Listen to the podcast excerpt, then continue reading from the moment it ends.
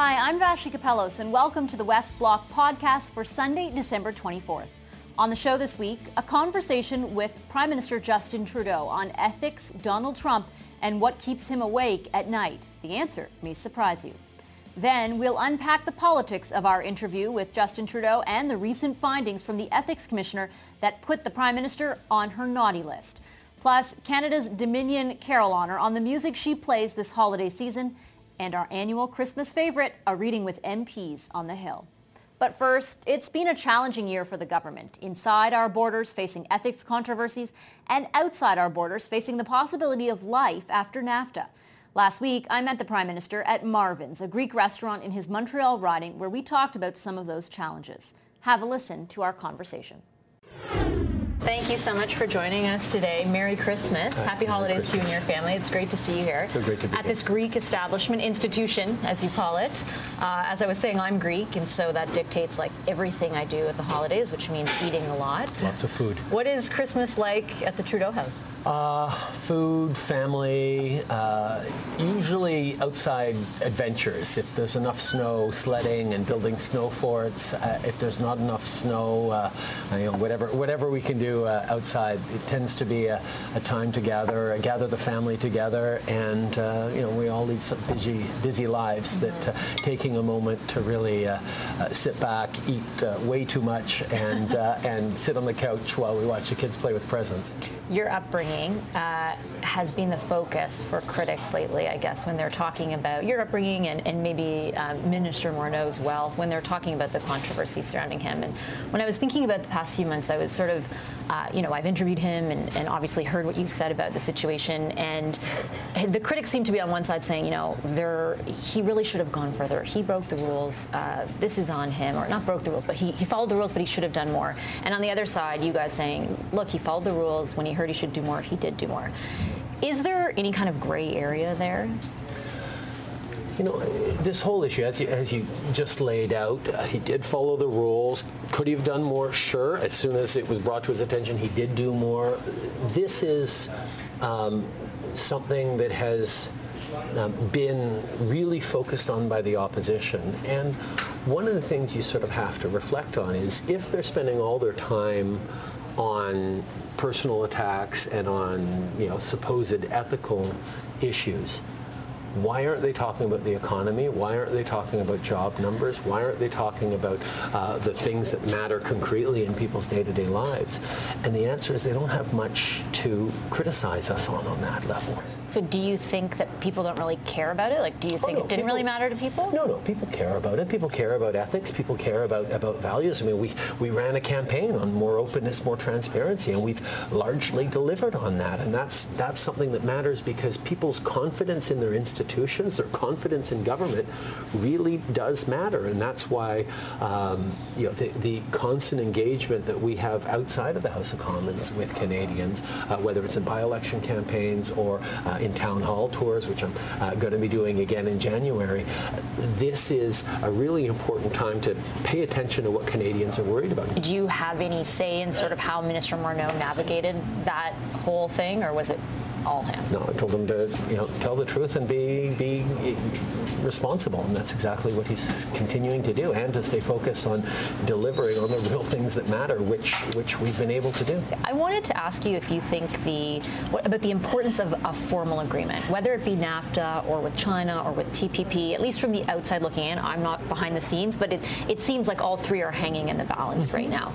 Do you, is a formal agreement agreement from your perspective the be all end all? Oh, yes. We want a predictable, clear framework uh, so that uh, businesses workers, so Canadians can know what they're going to engage in and, and know how to play with the rules of the game so they can be sure that their investments and their, their building for the future will reach predictable ends. If, if you look at the rise of populism, the rise of nationalism around the world, uh, there's this inward focus that ultimately is going to hurt economic growth, hurt economic trade, because people don't feel that trade is working for them. It's working for the big businesses. It's maybe working for political bottom lines. But it's not helping ordinary people. And that's why you, know, you get the populism and the nationalism. What we're saying instead is, what if we were able to sign trade deals that guaranteed that small businesses, that uh, workers would have protections? Then we could move forward in the right direction. That's what we did with CETA. That's what we're doing in updating the Pacific Alliance. And those are the conversations we're having on the new TPP, on engaging with China, on the ASEAN, the uh, Southeast Asia trade deal we're looking at, and of course, on the big one, on NAFTA as well, saying, making sure that we put in provisions on environment, on labor, on women, is part of a way of making sure that they're good deals that people can support. What if you can't get agreement on those exact provisions you're talking about? Has that become sort of the new red line? I, I need to talk about clear red lines because the red line for us is, is the deal going to be good for Canadians or not? Uh, and good for Canadians, for me, means uh, is it going to protect individuals' rights and workers' rights? Is it going to give us an opportunity to grow the economy in ways that include everyone, include the middle class and those working hard to join it? Um, that's the question I'm looking at. And if it doesn't, unlike what one of our former prime ministers said, I'm not going to sign any deal at any cost. If it's a bad deal, I'm going to walk away from it because no deal uh, is better than a bad deal for Canadians. It's one of the big issues two years into your mandate. Uh, we're, of course, two years away from another election. What is, at this point in your time in office, the thing that keeps you up? Just one thing. Uh, one thing, probably NAFTA, uh, because there's there's a level of um, unpredictability, uh, that it's out of our control. Uh, and you know, we know if the relationship with the U.S. goes sour, um, you know, we could be doing everything right at home and uh, you know, our economy would still end up suffering. That's the level to which we are dependent on, on the U.S. So uh, that's something that I think people know we've devoted an awful lot of energy to, to, to building a good relationship, but not just with the administration, which has been positive, but with governors, with, uh, with different uh, organizations, chambers of commerce, businesses. It's, it's, it's sort of been nice to be able to draw on all the amazing connections that Canadians themselves have made with folks in the United States over, over the course of, of our history and draw on that at a time of, of stress uh, to ensure that we're doing everything we can to make sure that everyone comes out of this okay before we go, we are, of course, it is Christmas. And in the Christmas spirit, I thought I would ask you, as we head into this election, two-year election period, uh, what is the best quality about your competition? Andrew Scheer, the leader of the Conservatives, and Jagmeet Singh, the leader of the NDP, each individually. Um, uh, Andrew Scheer is, is, is uh, most of the time a very pleasant fellow. Uh, and um, I've only met the leader of the NDP once or twice, so I, I don't really have much to say about Jagmeet other than he it, it's a he's a great example of of uh, the diversity of Canada that that he, he, you know he came from a, a, a different uh, background and I think it, it shows that um, that we're doing a lot of strides around making diversity a strength and not a weakness. It's a good thing. Okay, we'll leave it there. Thanks for your time. Uh, Merry Christmas to you and your family, or as we say in Greek, Kala Christou, you? Christos. That's Easter. That's and Easter. then uh, is just uh, general. Yeah, just in general. We just say general that a lot. Yeah. And then we say eat baklava. Eat baklava. That's a good one. Thanks for your time, Prime Minister. Thank you, Appreciate it. Merry Christmas. You too. We, of course, want to unpack the politics of that interview with Prime Minister Justin Trudeau, and to help us do that, we're joined by Global's chief political correspondent, David Akin, and Canadian Press Ottawa Bureau Chief Heather Scoffield. Thank you very much to both of you for being here. Some breaking news happened after we taped that interview, a couple of days after, in that the Ethics Commissioner found that the Prime Minister, by taking that vacation in the Bahamas, contravened certain sections of the Conflict of Interest Act. David, explain a bit why that's important. It is important. We asked the Prime Minister himself why it was important. He said it was was because a prime minister has to obey any and all laws. And breaking this law, it's the Conflict of Interest Act, doesn't come with a jail term or even a big fine. It comes back to, so far with no fine at all. But it is significant, and it says, listen, everybody's got to obey the law. And the prime minister himself said as much. So uh, he took this vacation uh, in the Bahamas uh, with his friend, his family friend, the Aga Khan, uh, the uh, philanthropist and spiritual leader. And the Conflict of Interest Commissioner said, listen, it still is because of his role professionally and your role professionally, that's a conflict of interest. And you took a private aircraft to get from Nassau to his private island, and that's expressly forbidden in the act, and so that's a violation. So it's a big deal. It's an ethics violation, the first ever mm-hmm. by a sitting prime minister, and that's a big deal. Heather, do you think that Canadians care about it? And I'll ask because we heard in that interview with the Prime Minister when he was talking about the Bill Morneau ethics controversy, the opposition is just focusing on this because we're doing everything right on the stuff that matters to Canadians, implying that this stuff doesn't matter. What do you think? I think it absolutely does matter. And, and it could be that the, the nitty-gritty details don't uh, register.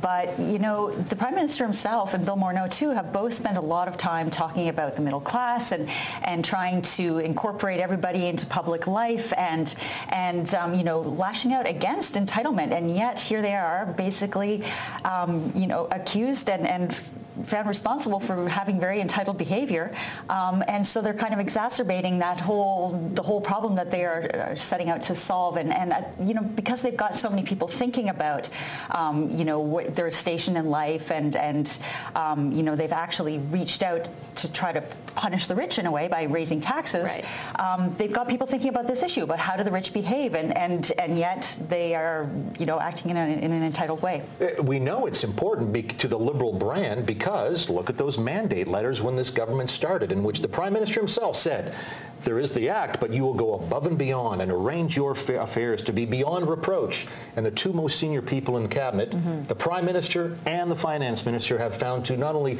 gone below that standard, but they violated the law. Do they carry this, or does this stay with them into 2018, Heather? Absolutely, it does. I mean, it hurts. It hurts their branding, um, and it's going to be, I think, hard to for them for, for them to speak with authenticity when they when they keep if they keep going down this path of, of you know talking about the middle class. It's it's certainly going to, I think, make a lot of people skeptical about whether or not they can actually see and understand and, and act responsibly to, to better the lot of the middle class and, and the working class. And they might not want the issue to carry with them. They're, they told us, like the Prime Minister told us in the interview, that he's focused on the economy mm-hmm. and that NAFTA is really what you know keeps him up at night. How big of an issue do you see Na- the NAFTA negotiations into next year being and Donald Trump more generally? Well, and uh, so there's two ways to look at that.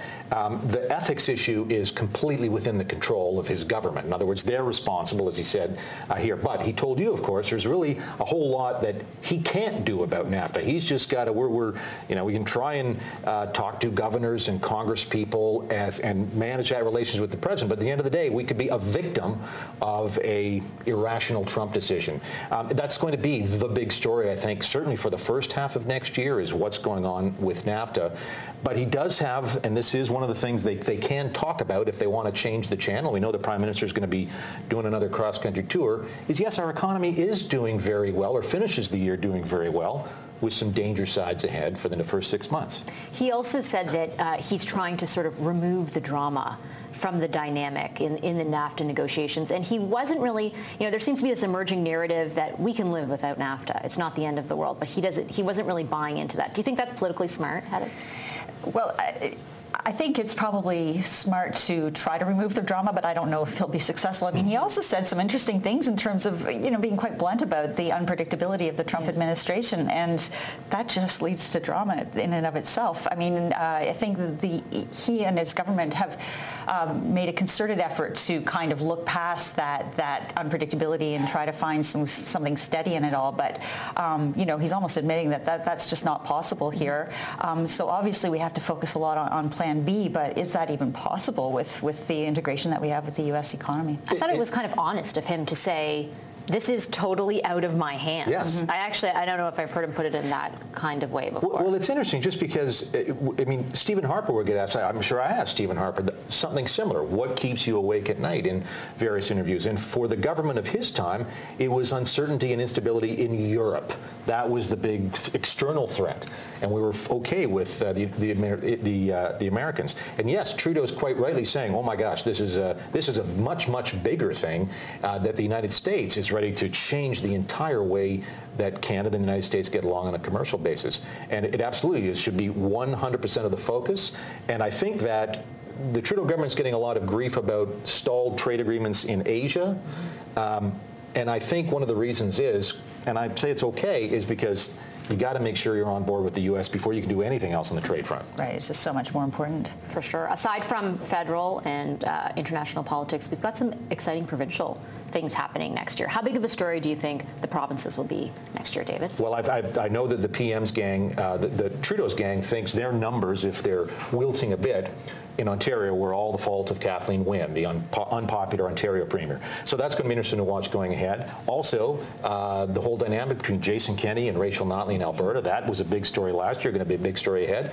And John Horgan, as he tries to manage a very close government in BC that's going to be very important to Canada's e economy going forward. Lots of provincial politics, maybe more exciting than what's going on here in Ottawa. Well, I mean, there's so many of them are who are, you know, going to the polls here are mm -hmm. the PM's mm-hmm. close allies, yes. right? Um, you you know, Ontario, Quebec, BC, and Notley too. Um, they're, well, we don't know about BC, but, but you know, there's could that happen. instability. Yeah, it could. Um, so, you know, we've gone through a period, I think, of fairly um, productive federal-provincial relations in terms of them being able to accomplish things, right? They are, they are fairly like-minded in the room there. That might not be the case a year from now. And we might see a new sort of anti-federal champion in the way Brad Wall has, you know, he's going to be out of the scene. Brian Pallister in Manitoba seems to be, seems to be so long as he doesn't there, yeah. fall down and hurt himself more, yeah, um, we'll he may be the new provincial leader um, versus the Trudeau government. We'll have to wrap it up there, but thanks very much for your thoughts, guys. Lots to watch in the coming year. I appreciate your time. Happy New Year and Merry Christmas to you. You too. Thanks. For nearly 10 years, Dr. Andrea McCrady has been working on Parliament Hill as Canada's Dominion Carillonneur. She's the one playing the music you hear when you're on the Hill. Earlier this month, we caught up with her to learn about her instrument and her hopes for those listening. But it's a thrill every day. I open every recital with O Canada, and what could be better than playing O Canada on the Peace Tower on Parliament Hill and greeting people with that at noon every day. It's a magnificent instrument in a magnificent building. It's a symbol for Canada and for the world, and it's the best job. When people are standing out on the lawn and they hear bell sounds emitting from the tower, Every 15 minutes is the Westminster Quarters, and every hour is the hour struck on the biggest bell, the Bourdon. Those are real bells and they are part of the carillon, but I'm not here every 15 minutes 24-7 doing that. They are being struck live, and I play over 200 recitals per year.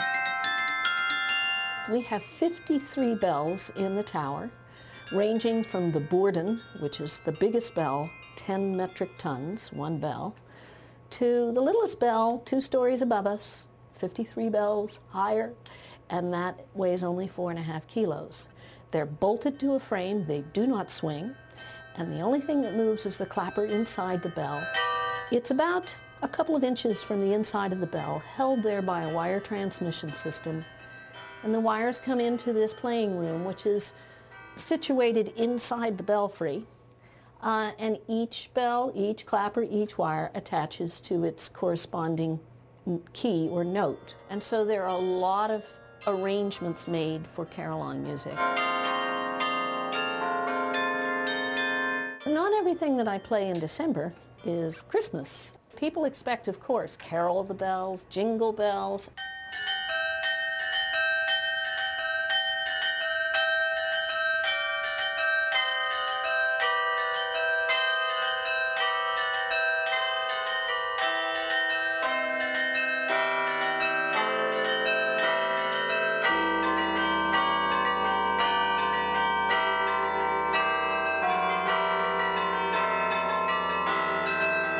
don't play by ear and I can't improvise. And I, I, dare not on the Peace Tower so that I don't make, you know, mistakes and things. But I tell people that I'm open to suggestions. And so last year they wanted Mariah Carey's All I Want for Christmas Is You, and I got the music and adapted it for the carillon. And this year I ha- had uh, I want a hippopotamus for Christmas. Everybody loves it. I don't want it to be Muzak from the air. I want people to perhaps stop as they are skating around or walking through the snow and just catch their ear with something they recognize and maybe listen for the next piece and smile.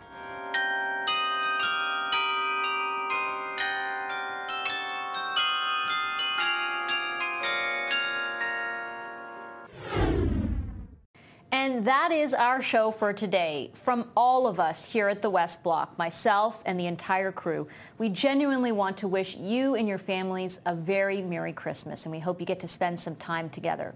Before we go, though, we want to leave you with our annual Christmas reading featuring some pretty familiar faces you might recognize. This year, MPs are reading The Legend of the Christmas Tree,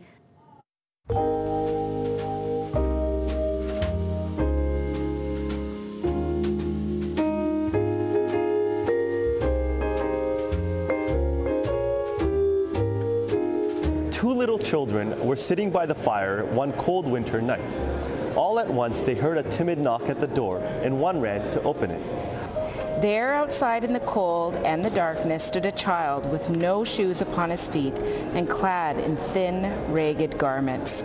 He was shivering with cold, and he asked to come in and warm himself.